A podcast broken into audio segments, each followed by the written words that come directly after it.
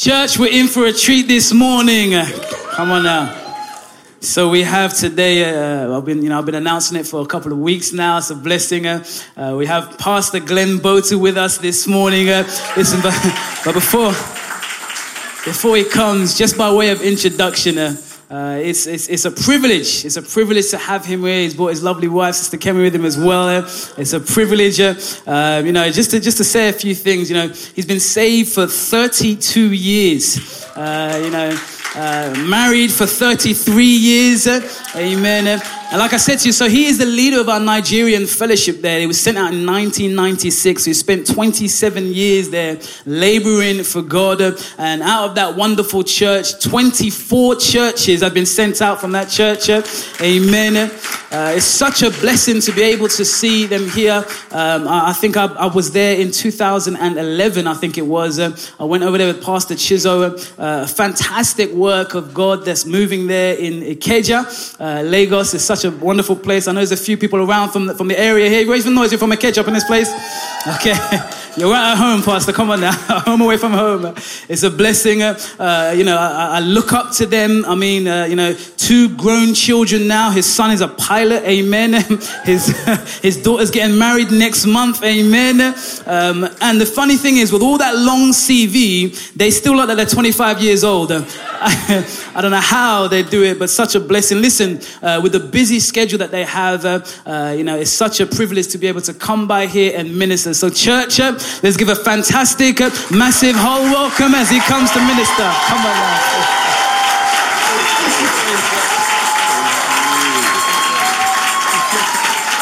Bless the Lord.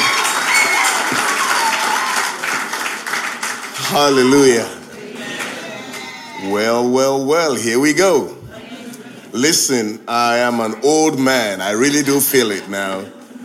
Just coming to the UK, arriving on... when did I arrive? You see, I'm old now. I can't even remember. I think I did arrive on Thursday. I had my daughter's graduation. She was doing her master's yesterday. And so... and then attending the pastor's seminar this week. Indeed, it's my privilege to be amongst you here. I have preached here a few times, but I kind of feel connected this time, even before preaching.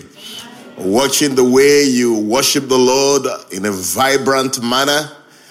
I see a lot of young people here. I know the university here is now packed with Nigerians. And if you're in university doing your master's and you're Nigerian, why don't you just leap on your feet? Let me see who you are. Wait up.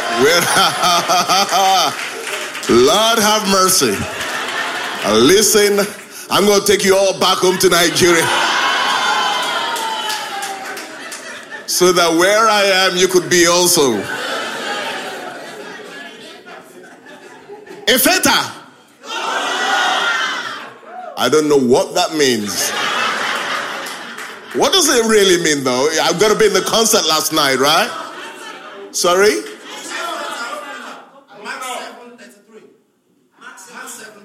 Mark 7:33.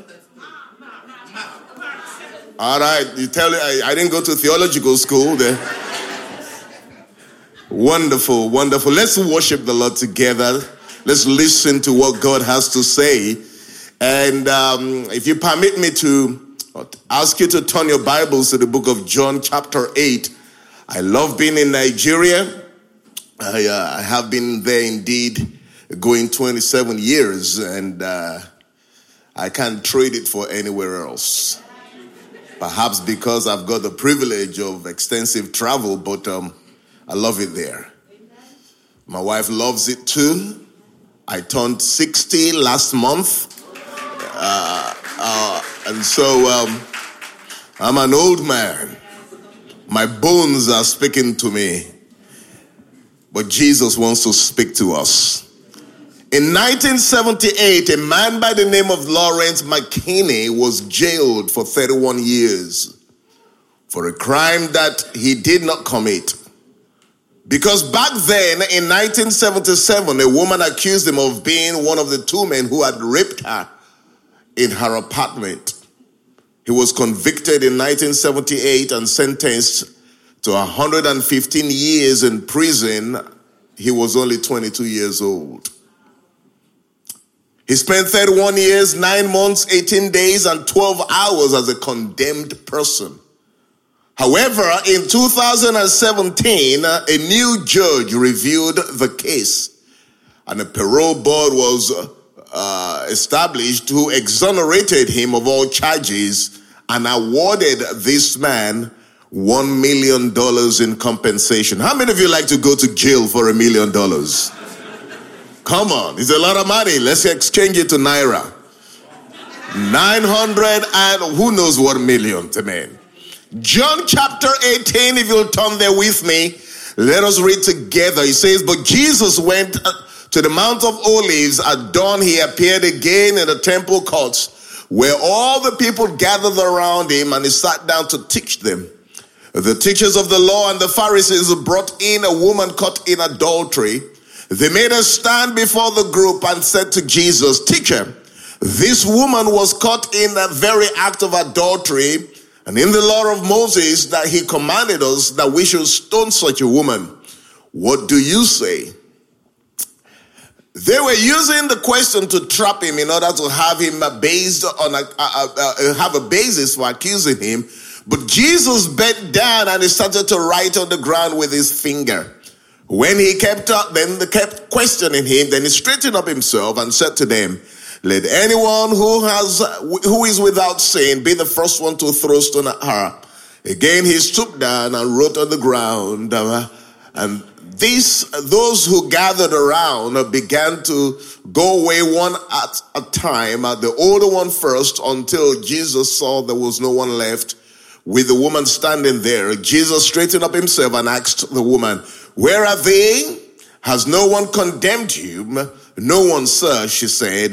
"Then neither do I condemn you," Jesus declared. "Go now and live your life free of sin." Let's pray together this morning. Father, we come by the blood of your Son, Jesus. Lord, inasmuch as we're excited to be in your presence, we need to be corrected by your word. We need your word to penetrate into our very core, into our soul, to help us, heal us, redeem us even today, Lord. We ask you, Lord, that you'll anoint the word. In Jesus' mighty name we pray. And all God's people said amen. I want to minister a sermon I've entitled From Waste to Worship.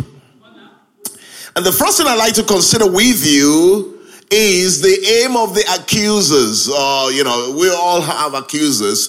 No form of accusation can be welcomed.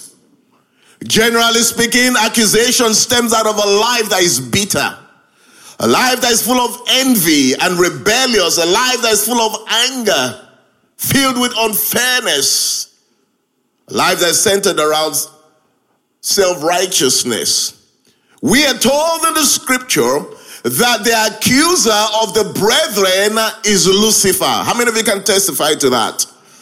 Revelation chapter 12 in verse 10 says, "Then I heard a loud voice in heaven, now have come the salvation and the power of the kingdom of our God and the authority of his Messiah, for the accuser of our brothers and sisters who accused them before our God day and night had been hurled down." So we understand some truth here that the main accuser is Lucifer. It would have been great this morning if what Lucifer accuses us of is a lie.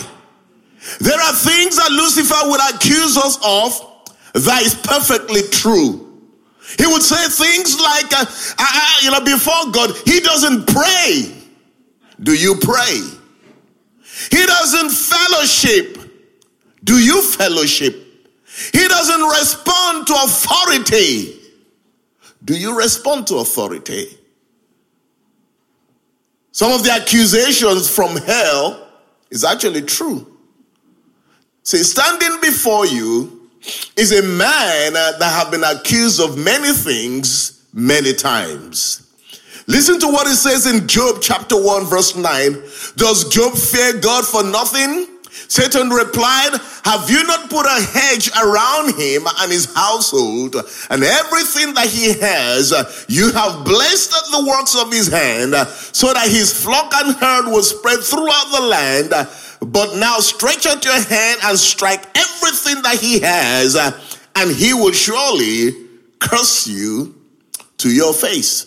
So here we see Lucifer, he accuses Job. One of the things I tell my church is, I am not as spiritual as I look or as you think.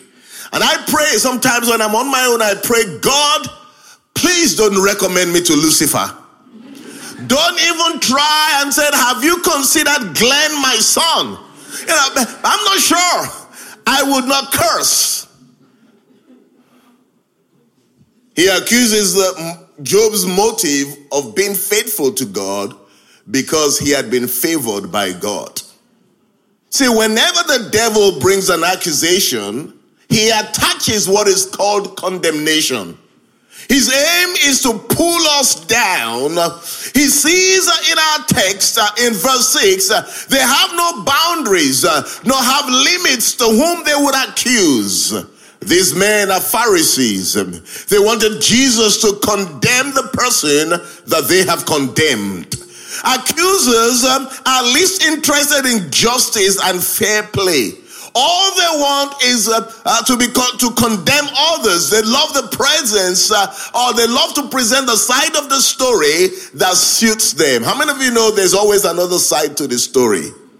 If you're wise in this place and somebody comes and tell you a story, and I know here in Hall, nobody gossips, but where I come from, in Hall here, everybody, you all look like angels here, but where I come from, a lot of people gossip. And it's always wise to wait to hear the other side of the story. Unfortunately, most times the accused or the person that is being accused has no voice in defense. They have been spoken about at the back. One of the things I tell people again is that when people talk about you at the back, it's okay. You keep going forward. They belong to the back. Oh, come on, say amen. You move on. Let them remain at the back and talk about you. But this is what they do. They accuse you behind your back. I know people who accuse me, they say, I know how pastor is going to react. Okay, I know exactly what he's going to do. Listen to what it says in Luke chapter 23, verse 1. It says, then the whole assembly arose and led him off to Pilate. And they began to accuse him, talking about Jesus here, we have found this man subverting our nation. He opposes payment of taxes to Caesar, and he claims to be a Messiah and a king. Now, you and I, in hindsight, we know the scripture.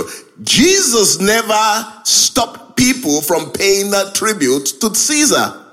But an accuser would always speak something that they know that others want to hear to gain their attention. I thank God that he gives voice to the voiceless and courage to the falsely accused. Listen to me this morning. The accuser realizes, and if maybe you're here, it's always very difficult to preach one sermon and on a Sunday morning rather than a revival, but it's okay. Maybe you are here and you are facing accusation. Listen to me. The accuser, your accuser, realizes that you are better than them. So what they want to do is to bring you down to where they are so that we can become the same. Oftentimes they've lost what you have, so they want you to lose what you have. This is Lucifer's trap. You know the scripture. Lucifer had lost his place in heaven. He wants you to lose your place in heaven. He has lost a relationship with God. He wants you to lose your relationship with God. Don't live your life worrying about people that accuse you. You can never get rid of accusation. What you could do is to make up your own mind that you will not become an accuser. So let's look secondly this morning at the accused at judgment. The word judgment oftentimes connotes or implies guilt. When you hear you are going to face the judge, in our minds, you're guilty. We assume that everyone that stands before or anyone that has been accused before the judge must be wrong. Sometimes we look at the externals and we draw conclusions about people and events. But this is not always the case. The fact remains that every soul that had ever lived one day would stand before God on Judgment Day. I recently lost my father just on the 31st of March. He was old. He was 93 years old, but I prepared him for heaven. We had enough time talking about eternity. And I said, Dad, the day that you close your eyes, the next knowledgeable thing that you will experience is you standing before the judgment throne of God. And what would you say in your defense? Nothing. But you can allow Christ to be your advocate. You can allow Jesus to speak on your behalf. Everything that we have, everything that we've given ourselves to, every idle word that you have spoken, every action, every thought that crossed your mind that you refuse to bring in judgment or discipline shall be judged by the Holy One of Israel. You know, this brings us to a very precarious position and a risky position, because standing before any judge can be scary. Now, I'm not going to ask for a show of hands. How many of you have ever stood before a judge before? Well, I'm going to ask for a show of hands. How many of you have asked? Nobody in this church. Lord have mercy. Listen, the spirit that was operating during Ananias and Sapphira's days are still here. Don't lie before God, okay? You've stood before. You're not guilty. This is the problem. I said, if you stand before the, not necessarily that you're guilty. Some of you, you're sitting on your hand. I will never. How many of you ever stood before the judge before? Okay. Now, a lot of people are. But thank God you are here.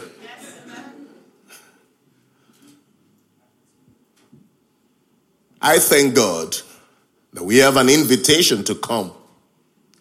This morning, you've honored that invitation to stand before a judge. You've come this morning and you don't even realize it, that the Spirit of God is here with us to judge the living and the dead. We can stand before Him boldly. Not because we have no sin, but because our God is a merciful God. Let me say that again.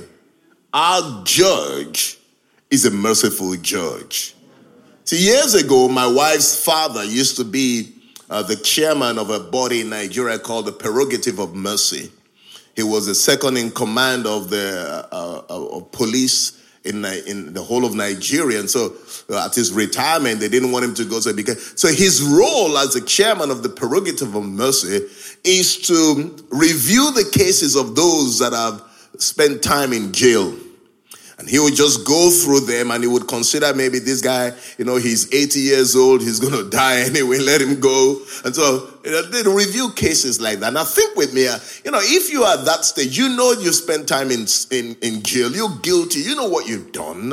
And then your case has been reviewed. And then you hear those wonderful words, let him go. You'll be jubilating. And this is the position of our God. He offers us mercy when we are guilty. And this is what we see in our text. This woman knew that she had been caught in the very act of adultery. She knew the law. She was expecting the first stone to hit her. She's there and she's waiting for justice. It's her turn to die. But in the annals of Christ, it was her turn to find mercy. Now, I don't know what Jesus stooped down to write. And people are holding on to the law. She deserves to die. He kneels down and he writes something on the ground. You know, when we get to heaven, there are some questions that we just need to ask. I know all questions will be answered, but I'm curious. What did you write? What did you write that convicted others? In my little understanding, he could have written grace. Where sin abounds, grace abounds even more. He could have written mercy. Who knows? She has no right of her own. She's standing fearfully. She's petrified. She's uncertain. And yet we see mercy on display. We see grace being poured out. We see forgiveness at work.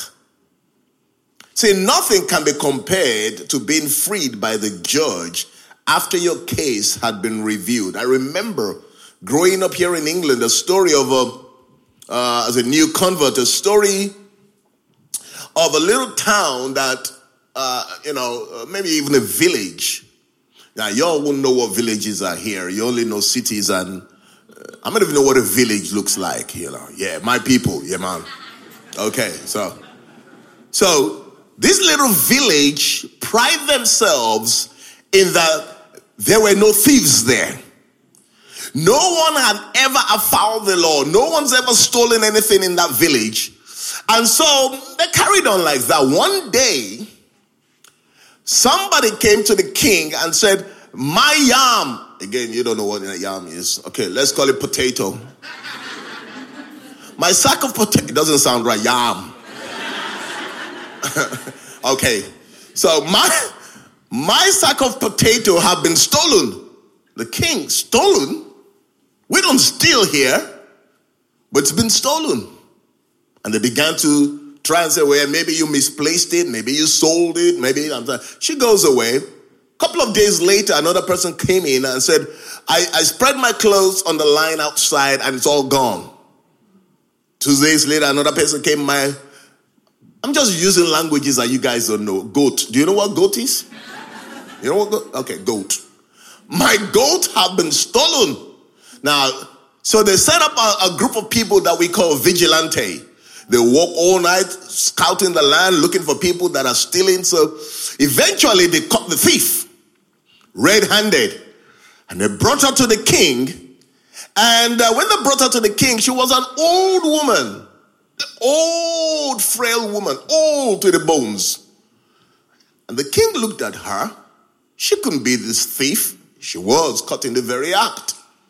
And so, but they had a law in the land that anyone caught with stealing must be beaten 40 lashes. And so they dragged this woman on the floor, and the men were ready with their whips in their hand.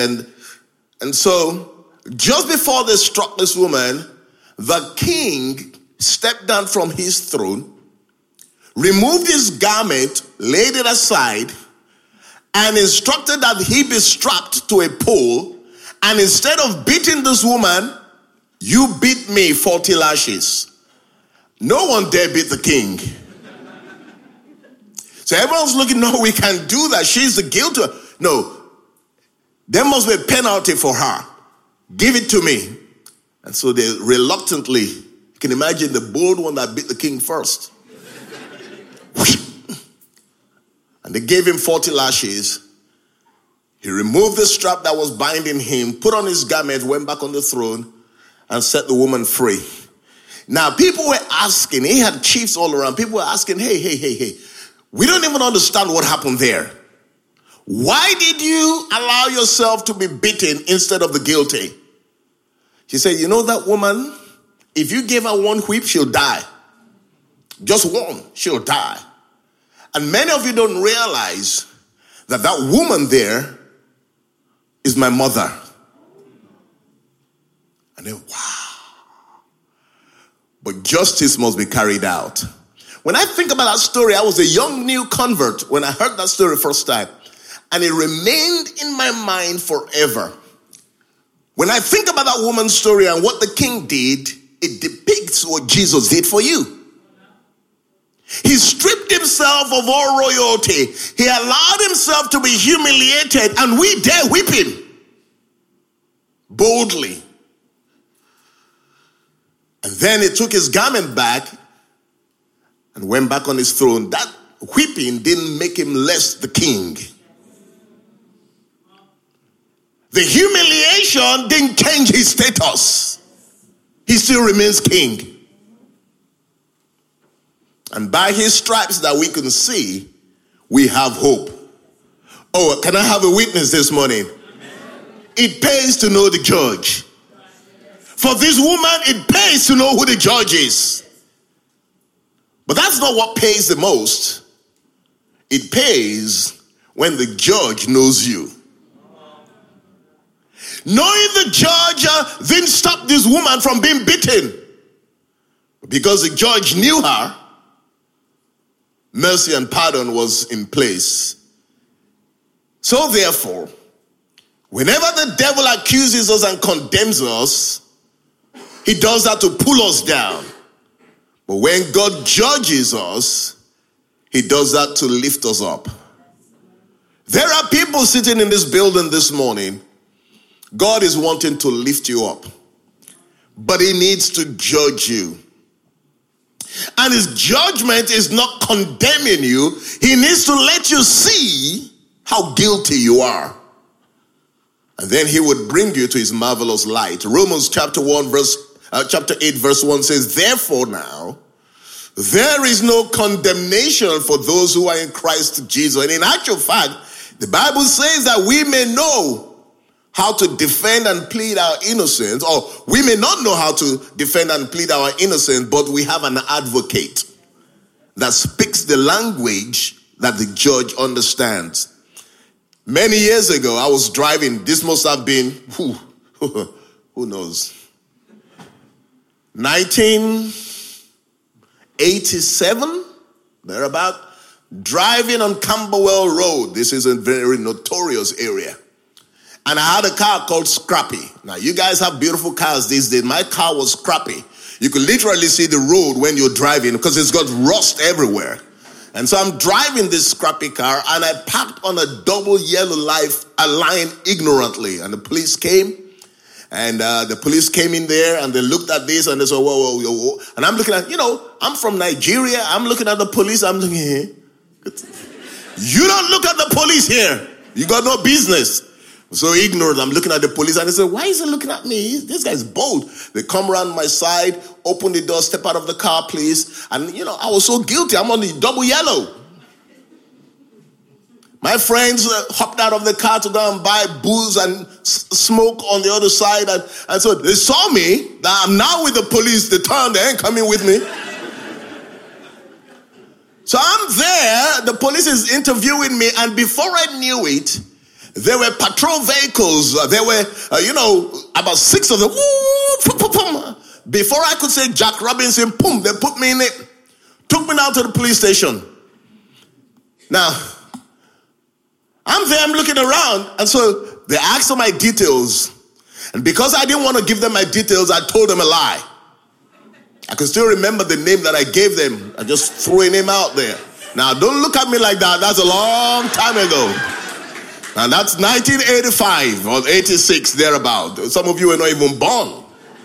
So I'm there. And so my friends saw that, and they knew the nearest police station was a Camberwell one. And it's just a traffic offense, but I didn't know nothing. And so I'm there in the cell. And so they had to go down to East London, where I'm from, to go and verify my details, whether it's true. So they go to my house. I live with a group of brothers, guys, and so they ask the guys, hey, do you know Benga Cole here? Now, Benga Cole is just a fictitious name. And my friend said, no, he doesn't live here. What do you mean he doesn't live here? This is the address he gave. We've never heard that name before. I'm behind bars. My name is Glen Botu, but I'm telling them Bingako. So my friends come to the police station to try and see me, bail me or whatever. They say, hey, listen, we're looking for Glen Botu. We don't have a Glen Botu here. What do you mean? We saw that. We don't have a record of any Glen Botu here. So they turned back, they went. Naturally, the law says the following day you're going to appear before the magistrates.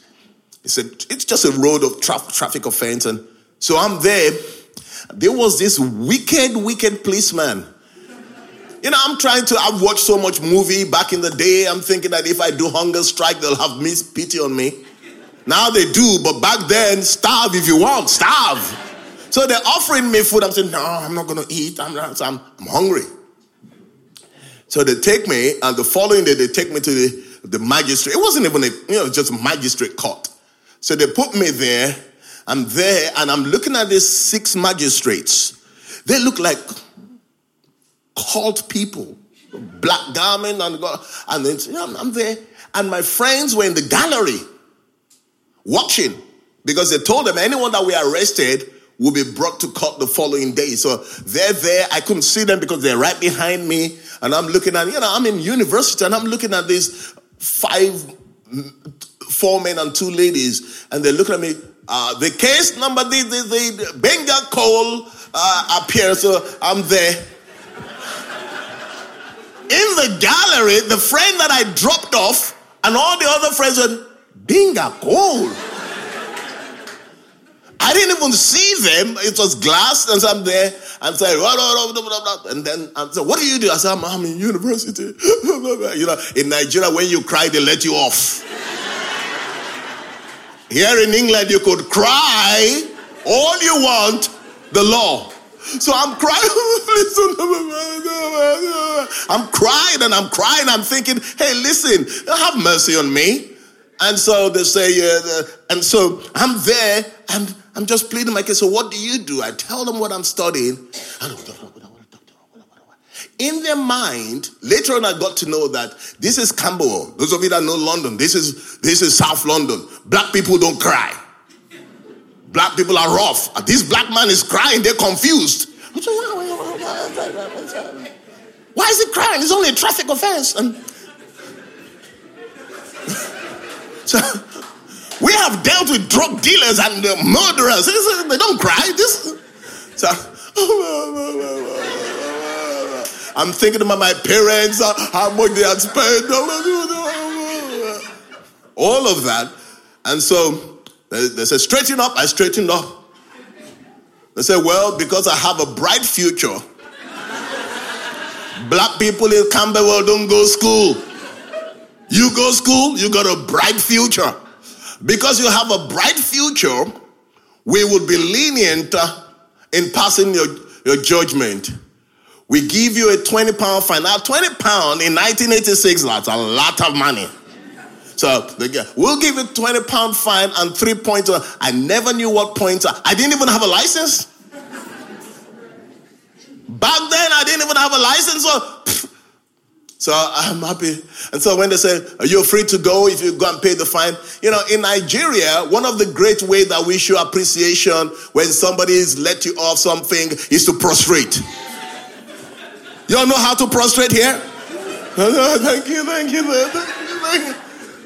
Here am I in England prostrating to a magistrate, and they all look, this is weird. People stick their finger at us and he's prostrating. So I'm processing, thank you. I didn't have £20 in my pocket. I go out. My friends were cracking up. Benga call. We should have let you out yesterday. Even before coming before the magistrate. And so years later, when I got my license, I didn't have a license. When I got my license, there were 3 points on it. I don't know how they married Benga Cole with Glen Botu. Couldn't understand that. Let me help you. When you stand before the judge, tell the truth. Tell it the way it is. He understands the language that his father listens to. See, most of us, we think, our father, we want to thank you, father this and father that. Hey, listen, sometimes the father don't hear English. He don't speak Swahili. He doesn't even understand Yoruba or Igbo.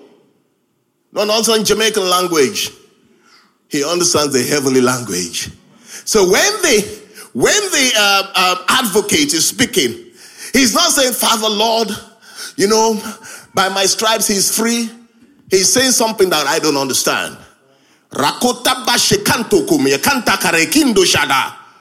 And God says, yeah, I like that one. That sounds good to me. Yeah. Let him go.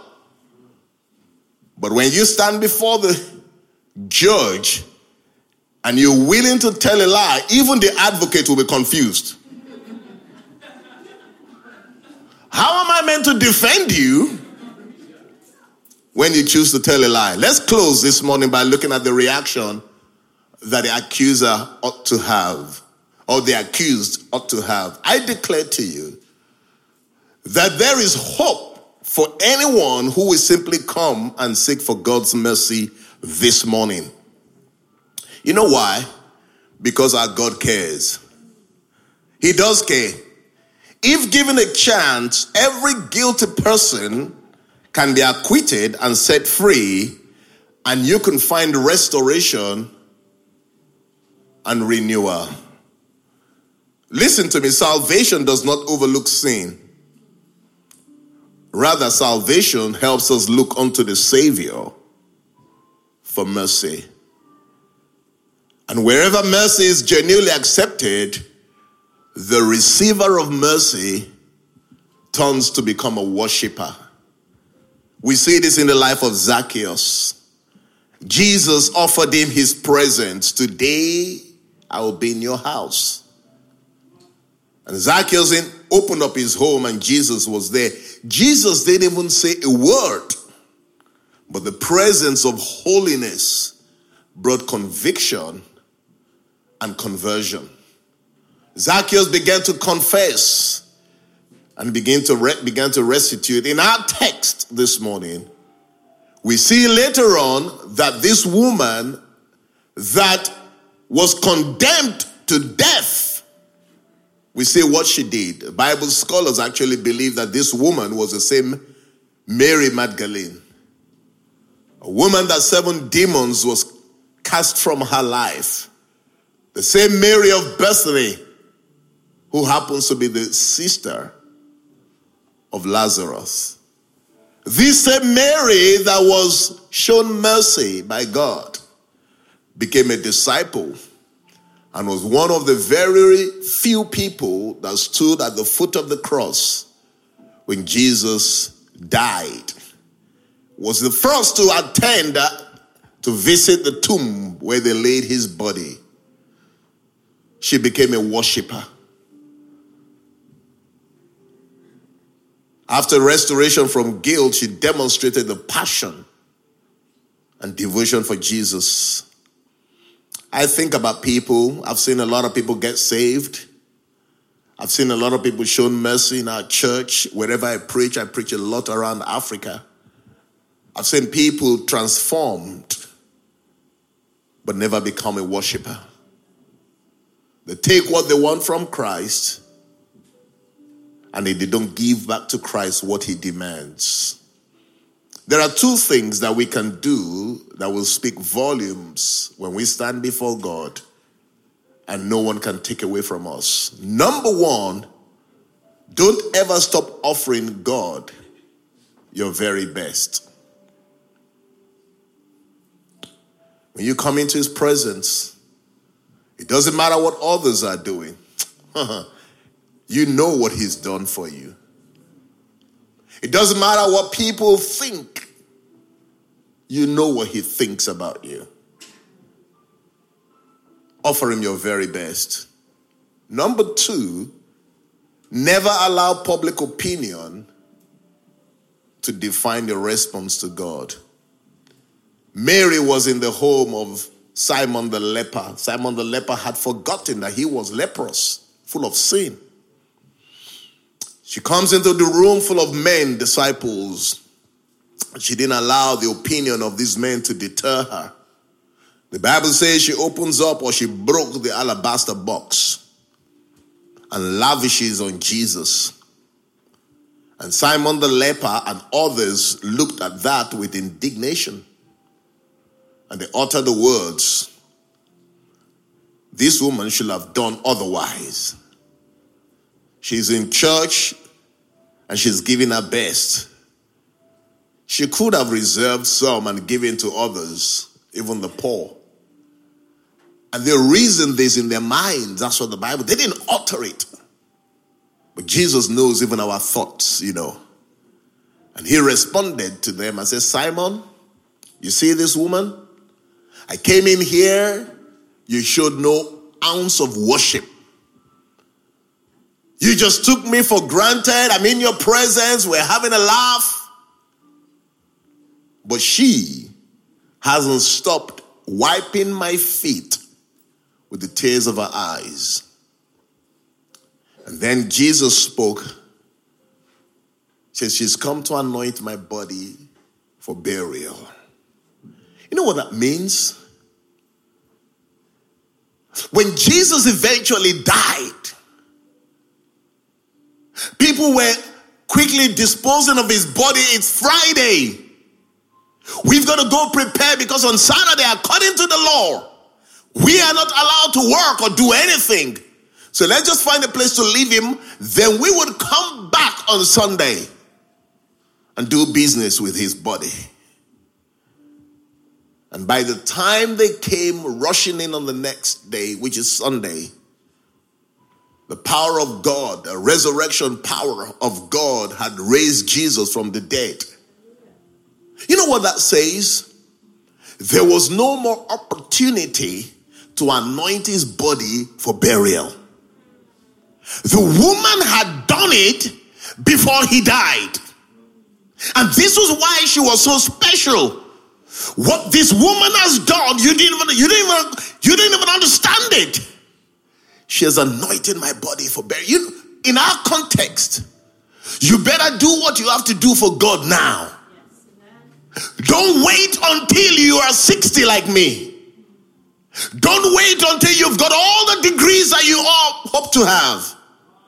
Don't wait until you buy your house, you buy your cars, you travel the world. You've got to do it now, because tomorrow may be too late. Yes. We say Jesus, the first person that he saw was this woman.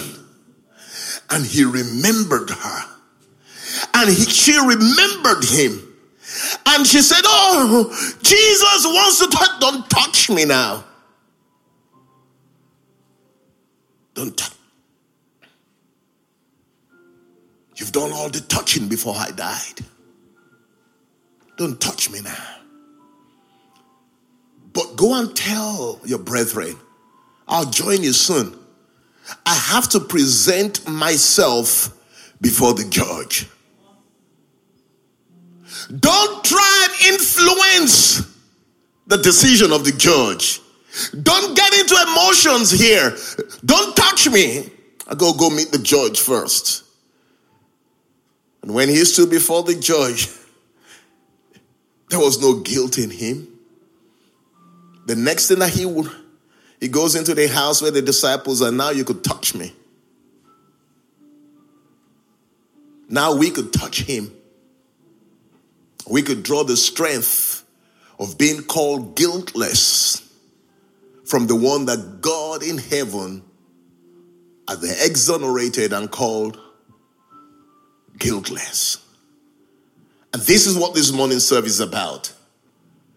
I don't know where you are, but one thing I do know is that you will be accused one day,